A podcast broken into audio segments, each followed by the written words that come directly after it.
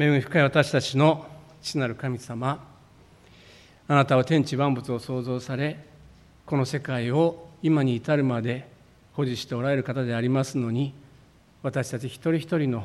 心の動きもよく知っておられてそして私たちを導いてくださっている方であることを覚えて感謝をいたします。今緊急事態宣言が出ている中でさまざまな不便な生活にが強いられている方々も多いと思いますけれども神様どうぞひととき本当に霊と誠をもって私たちが私たち自身を生ける清い供え物として今日を捧げすることができますよう導いてください。神様また古田先生河原先生黒田スタッフ二宮新学生そしてさまざまな状況に対処してくださっている役員の一人お一人の五郎の上に神様どうぞあなたの豊かな帰り身がありますように。またどうぞ今日のこの御言葉も主をどうぞあなたがこの歌詞を通して私たちにお語りくださいますように。おいだねしイエス・キリストの皆によって祈ります。アーメン、えー、この朝はヨハネによる福音書の4章の31節から38節ところを通しましてあとは借り入れだけ、まあ、そういうタイトルで説教させていただきます。古田先生がこの市場教会の特徴ですね。祈りのテキストあるいは YouTube を通して私たちに教えてくださっています。読まれた方またご覧になった方があると思います。市場教会は1941年のもう戦時中のクリスマスに産声を上げたそういう教会なんですね。で、まあ、本当にこの日本人の牧師が始めたこの海外の宣教師に頼らない群れとして、まあ、非常にユニークな群れであります。で一番教会の特徴の一つはですねリバイバルを求めるっていうことなんですね。リバイバルというのはこの私たちクリスチャンの内側がこの新しくされる清められるということです。霊的に新しいものに変えられるということですね。そしてそこから押し出されてこの福音を周りの人たちに伝えていく。そういうことを強調した群れでありますし今も強調されていると思います。で松原和人先生、え、創設者の先生はですねリバイバルの鬼じゃって言ったそうなんですね。リバイバルの鬼って多分あんまりもう今の時代そんなこと言わないと思うんですけれどもそれぐらいリバイバルを求め教会が霊的に変えられることを求めそして福音がこの全世界に日本に広げられることを願ったそういう先生でありその先生の信仰により私たちの教会が今に至るまで80年の今もこの私たちの教会及び一幕の群れがこの続けられていることを思うわけです。で少し違うかもしれませんけれどもイエス様もある時ですね同じような、まあ、ことを言われたことがあるんですね。弟子たちが自分たちの先生がお腹が空いてるだろうなと思って食事を用意したところイエス様はこの予期しない返事をなさっています。私の食べ物は父の御心を行うことだとイエス様は言われたんですね。で弟子たちは驚いてしまいますで今日の箇所はそういうところであります4章の前半というのは、えー、前回私が説教の時にお話をさせていただきましたけれどもイエス様が井戸のところに水を汲みに来ていたサマリア人の女性に話しかけるそういうところでありました。そしてこの女性にご自身を示されたそういうところでありました。イエス様はまず水の話から始められてその女性には5人の夫があったことを指摘され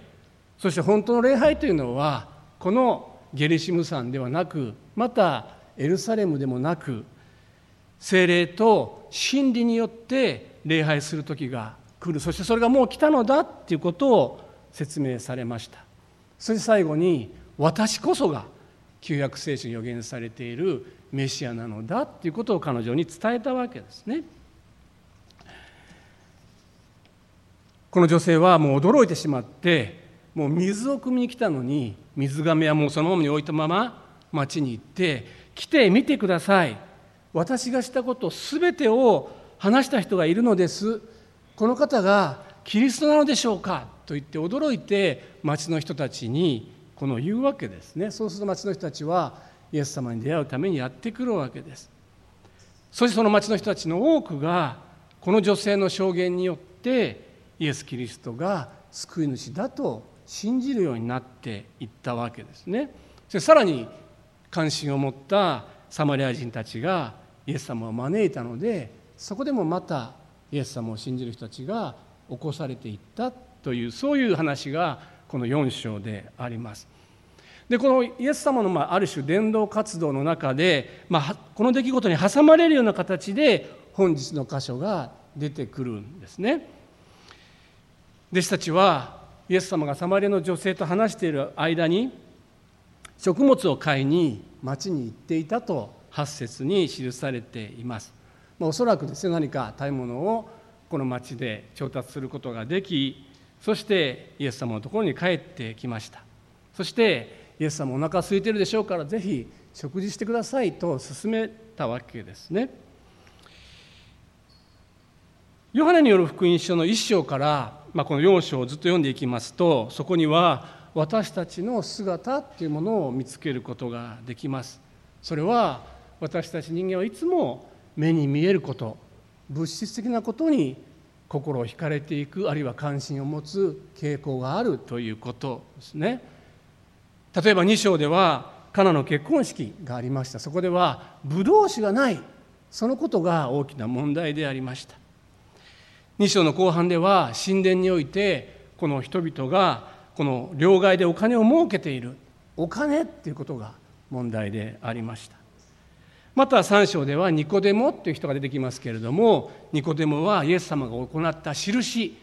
目に見える奇跡に関心があったんですね。そして4章に来ますとこの女性は水。どうしたらこの生ける水をいつも手に入れられるのかということに関心がありました。そして弟子たちは食べ物に関心がありました。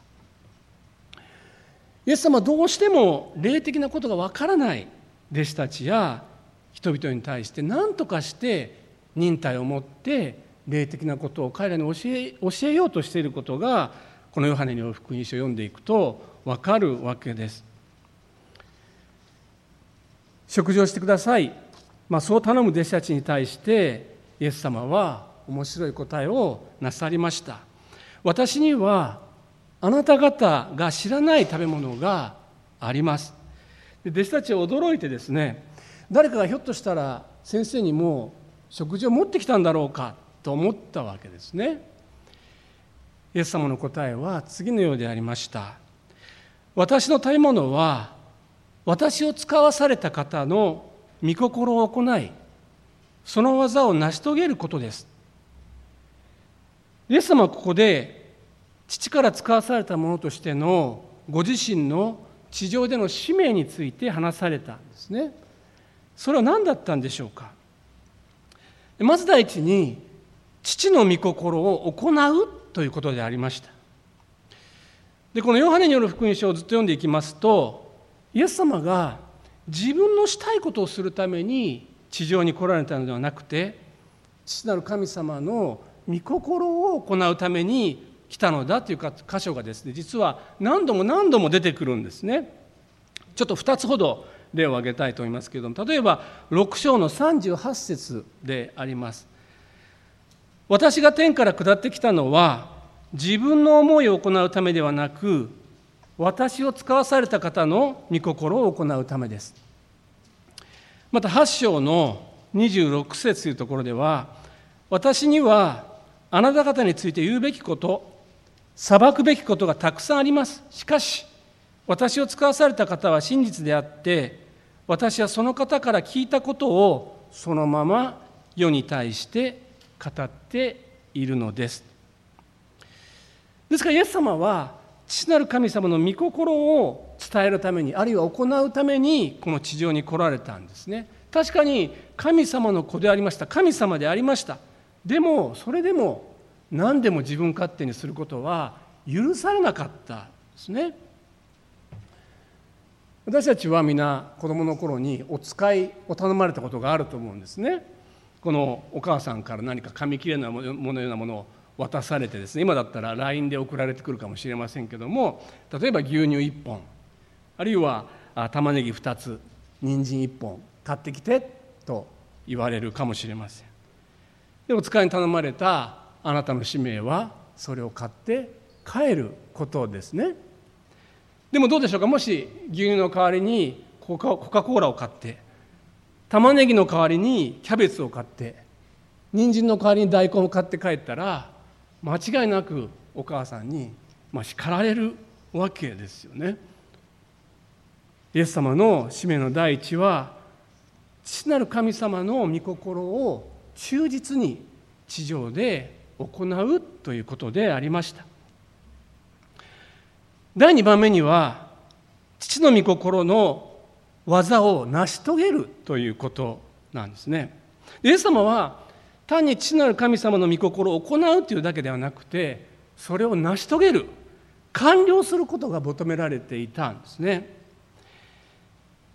イエス様は最後に十字架にかかられました。その上でイエス様が発した言葉がいくつかあるんですけどもその一つは完了したという言葉でした。ヨハネによる福音書の19章の29節から30節というところをちょっとお読みしたいと思います。水ぶどう酒がいっぱい入った器がそこに置いてあったので兵士たちは水ぶどう酒を含んだ海面をヒソプの枝につけてイエスの口のもとに差し出した。イエスは水ぶどう酒を受け取ると完了したと言われた。そして頭を垂れて霊をお渡しになった。イエス様の人生を短くまとめてしまうとしたら、まあ、無理なんですけれどもしまとめてしまうとしたら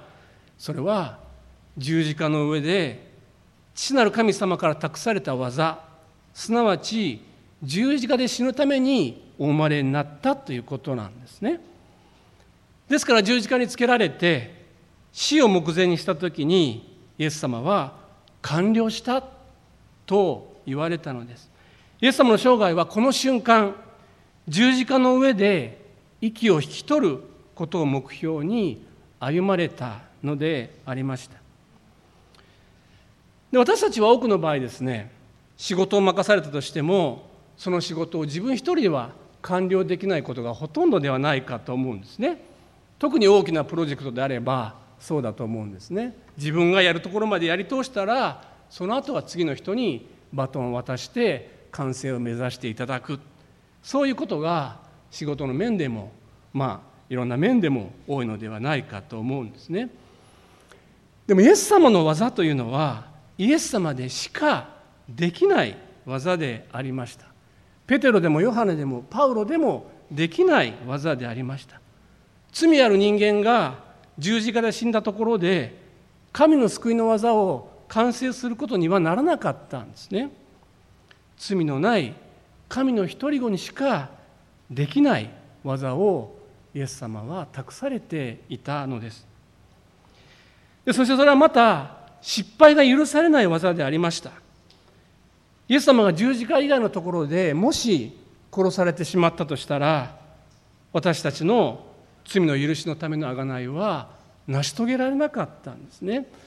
ですからイエス様はしばしば病人の人を癒したり盲人の人の目を開けたりした時に誰にもこのことを言ってはならないと言われました。それはイエス様のなさったことがあまりにも多くの人に広がってイエス様が十字架以外のところで殺されてしまうことがあっては救いを完成することができないことを分かっていたからではないでしょうか。十字架の上に行くまでそこにたどり着くまでにイエス様は父なる神に従順に服従してくださったわけです。そのことによって私たちに対する救いの技が完成したんですね。最後にイエス様の使命は借り入れのために弟子を派遣することでありました。4章の38節をお読みします。私はあなた方を自分たちが労苦したのではないものを借り入れるために使わしました。ではイエス様は弟子を派遣するために弟子たちにどうしてほしいと思われたんでしょうか？35節からのところをちょっと見ていただきたいと思うんですけれどもまずは目を上げて畑を見なさいということでありました。イエス様は言われます。あなた方はまだ4ヶ月あってそれから借り入れだと言ってはいませんか？でこのまだ4ヶ月あってそれから借り入れだというところにこの鍵括弧になっていますよね。ですからよあのよく考えられていることはおそらくこれは当時あったことわざだったのではないかと言われています。例えば今の日本のことわざで言えば「家宝は寝て待て」とかですね「急がば回れ」とか「慌てる小じきはもらいが少ない」とかですね、まあ、そういうことわざに近いその当時のことわざであったのではないかと言われています。つまりまだ時は来ていない。借り入れには早すぎるんだ、まあ、そういう意味のことわざであったようです。でそれに対してイエス様は反論なさるわけですね。目を上げて畑を見なさい。色づいて借り入れるばかりになっているではないか。とイエス様は言われるのです。イエス様が想像しておられた畑はどういう畑だったでしょうかね。小麦の畑だったかもしれませんしトウモロコシだったかもしれません。でもよく見てみなさい。もう色づいて借り入れるばかりになってるではないですか。と言われるのです。なのになぜぼやぼやして食べ物のことやこの水のことやこの地上のことだけにあなた方は心を奪われているのですかとイエス様は言われたのではないでしょうか。その借り入れの実というのは当然人の魂のことを指しています。36節に記されています。すでに狩る者は報酬を受け永遠の命に至る実を集めています。それはまく者と狩る者が共に喜ぶためです。でここでですねまく者と狩る者っていうのが出てくるんですね。でこれは一体誰のことなんでしょうか。ちょっと旧約聖書を見てみたいと思うんですけれども旧約聖書の預言者でアモスという人があります。でこの預言者はイスラエルが南北に分裂して北王国がアッシリアに占領される前に活躍した預言者でありました。これから北王国はアッシリアという国に占領されていくイスラエルはだんだんと滅びに向かっていくそういう時代の中でこのアモスという人は予言をしたわけですね。で9章の最後のところにやがて主がイスラエルを回復してくださるそういう予言をしています。でその中でアモスは次のように予言しているんですね9章の13節です。見よその時代が来る主の言葉その時耕す者が狩る者に追いつきブドウを踏む者が種まく者に追いつく。山々は甘いぶどう酒を滴らせすべての丘は溶けて流れる。つまり種をまいたものっていうのは旧約の時代の預言者たちでありまた新約で言えばバプテスマのヨハネのことだと考えられるわけですね。旧約聖書においてすでにモーセを通してイスラエルの民は神様から立法を与えられました。またさまざまな時代に預言者を通して神様の恵みの御言葉を聞いていたわけですね。もうすでに福音の土台は旧約聖書においてこの伝えられていたわけです。でもいつかもっとはっきりとした形でイスラエルの子孫からダビデの子孫からメシアである方がこの地上に来られる時に救いを完成してくださるんだというメッセージをずっと聞き続けていたわけです。イエス様が約束通り地上に来られました。そのことを通して今終わりの時代がもう始まっているんですね。旧約聖書の預言者の働きとイエス様とイエス様に従う者たちが協力して魂の刈り取りをする時がもう来ているのですよということなんです。イエス様は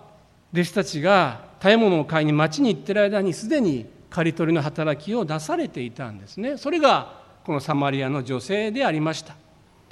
それが父の御心でありイエス様がしなければならない技でありました。ですからイエス様はここで弟子たちに刈り取りの、ある意味模範を示しておられたわけですね。弟子たちが食べ物のことに気を取られている間にイエス様はこの魂を救いに導かれたわけです。イエス様はまず目を上げて畑をよく見てみなさい。すでに実が結ばれ借り入れるばかりになっていることにもし気づいたならば借り入れを始めなさいと言われたわけです。38節で私はあなた方を自分たちがロークしたものではないものを借りと借り入れるために使わしました。他の者たちがロークしあなた方がそのロークの身に預かっているのです、まあ、そんなふうにイエス様は言われています。旧約聖書の預言者たちは神の御言葉を伝えたゆえにがゆえに殺されたものが多くありました。イエス様もまたイエス様の弟子たちの多くも殉教しています。福音を伝えるために多くロークした人たちが私たちの前に存在するわけですね。松原和先生も佐先生もその一人であると思います。私たちが福音を伝える時にそういう神のしもべたちのロークがあったからこそ福音が伝えられていることを私たちは忘れてはならないのではないでしょうか。私はもう随分前の話になりますけれどもシンガポールの進学校で学んでいましたまだまだ本当に何もわからない中で聖書を学んでいる時にですねシンガポールにあります日本人教会のある姉妹がですね連絡をしてきてですねあのある日本人の方がもう3年も聖書を一緒に勉強してるんだけれどもなかなか決心に導かれないので一回ちょっと話をしていただけませんか？と言われたことがあったんですね。で私はその方のところに行っていろいろちょっと話をしました。でも面白いのはですねその方はですね、えー、質問がですね最後の晩餐の時にイエス様と弟子たちは一体どんなふうにして座っていたんでしょうか？とかそういう質問なんですね。でまあでもあの大切な質問だと思ったのでいろいろ答えてそして私は帰りました。でしばらくするとそのあの誘ってくださった方からですね「この間はありがとうございました」あの姉妹があ洗礼を受ける決心をなさいましたと言われたんですね。で私はもう驚いてしまいました。で私は別にあの何かその方に決心を迫るようなこともあの今日信じましょうとかそういうことで一切してないんですね。イエス様の時代にはどんなふうにみんな食事してたんでしょうかそんな話ぐらいしかしてなかったんですけれども何か主からの語りかけを聞かれたようで洗礼を受けられるようになりましたでもおそらくですねこの方がイエス様を信じるようになったのはこの方と一緒にもう3年間ずっと聖書を学んできた方があったからなんですね。この方のためにずっと祈ってこられた方があったからであります。おそらく私が何か最後ちょっとだけさせていただいて、まあ、それがきっかけとなってこの方が洗礼を受けるようになったに過ぎないわけですね。まさに他の人がロークして私たちがその身を刈り取るっていうことがあるんですね。でもおそらく伝道のほとんどの働きはそういう働きだと思います。誰か一人の力で誰かがイエス様を信じるようになるっていうことはほとんどないのではないでしょうか。私たちはみんな協力し合いあるものは種をまきあるものは祈りあるものは愛を示しあるものは刈り取る。そういうことではないか。と思うんですね。突き詰めていくとクリスチャンには2種類の人しか存在しないと思います。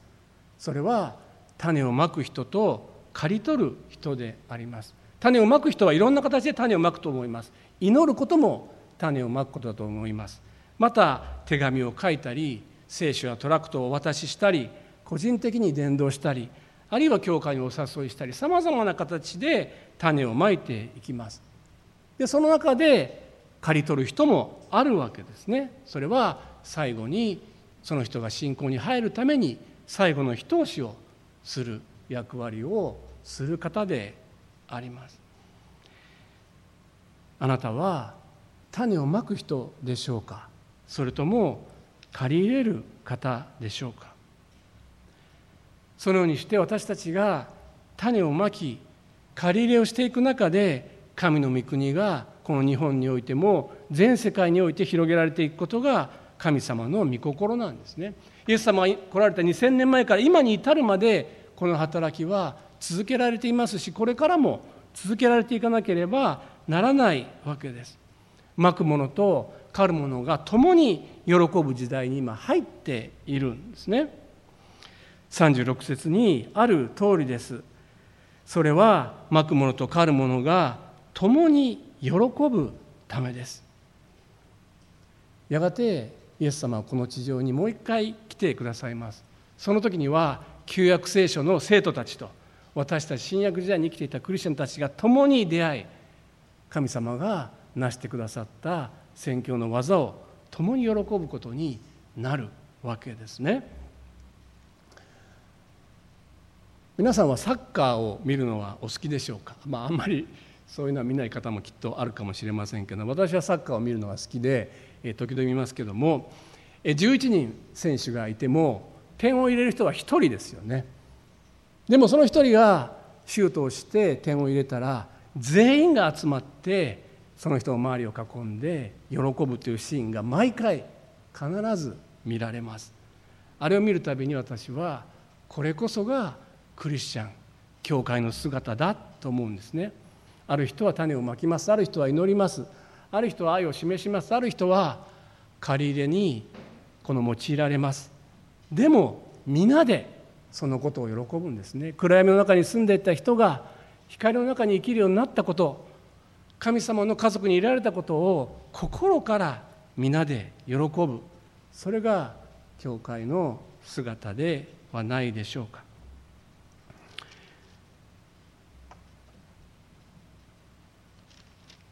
4章の27節というところちょっと読んでみたいと思うんですけどもその時弟子たちが戻ってきてイエスが女の人と話しておられるのを見て驚いた。だが何をお求めですか？なぜ彼女と話しておられるのですか？という人は誰もいなかった。弟子たちは食べ物を探しに行ってイエス様のところに戻ってきました。イエス様がユダヤ人が嫌っているサマリア人の女性と話しているのを見ました。でも弟子たちには何の関心もなかったんですね。今の時代もまさにそうではないでしょうか。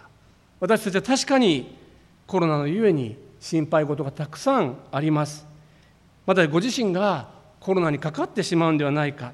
あるいは健康がこれからどんどん悪くなっていくんではないか。心配があるかもしれません。でも私たちはイエス様が人を見ているように私たちの周りの人たちを見ているでしょうか。一人でも多くの人々が一人でも多くの日本人が本当の神様を知ることを神様を望んでおられることを私たちは知っているでしょうか。私たちの周りに本当の神様を求めて真理を求めてさまよっている人がいるということを私たちは気がついているでしょうか？リバイバルの鬼というのは実は神様ご自身なんですね。神様この世界に神の民があふれんばかりにこの集うことを今も今日も待ち望んでおられる方であります。私が今属しておりますこの OMF という団体は今から150年ほど前にハドソン・テイラーという人によって始められた団体でありました。ハドソン・テイラーはイギリス人でしたけれどもある時中国の寧波というところで伝道をしていました。仏教徒のリーダーの方が彼から福音を聞いて救われるんですね。その時に彼はハドソン・テイラーに聞いたそうです。この福音がイエス・キリストの教えがあなたの国に伝えられたのは今から何年前のことなんですか？ハドソン・テイラーは言いました。数百年前のことです。何ということですか？この福音を何百年も前に知っていながら今になって伝えに来るなんてこんなことがあっていいんでしょうか？私の父は20年も真理を求めていましたけれどもついに見いだせずに苦しみながら死んでいきました。なぜもっと早く来てくださらなかったのですか？そう言ったそうです。イエス・キリストという方が天地万物を創造された全知全能の神であられるにもかかわらず人としてこの地上に来てくださり弟子や人々を愛し病人を癒し神の国を伝えそして最後にその尊い命を私たちの罪の身代わりとして投げ出してくださいました。そして3日のうち後に死を打ち破りよみがえってくださいました。このようにして神の救いのご計画はもう2000年前に完了しているんですね。あとは畑がどれだけ色づいているのか私たちが霊の目を持ってそう見れるかどうかなのです。もしそれが見えるのであれば私たちのなすべきことは借り入れることだけであります。目を畑に向かって見上げようではありませんか？そして借り入れに出ていこうではありませんか？お祈りをして終わります。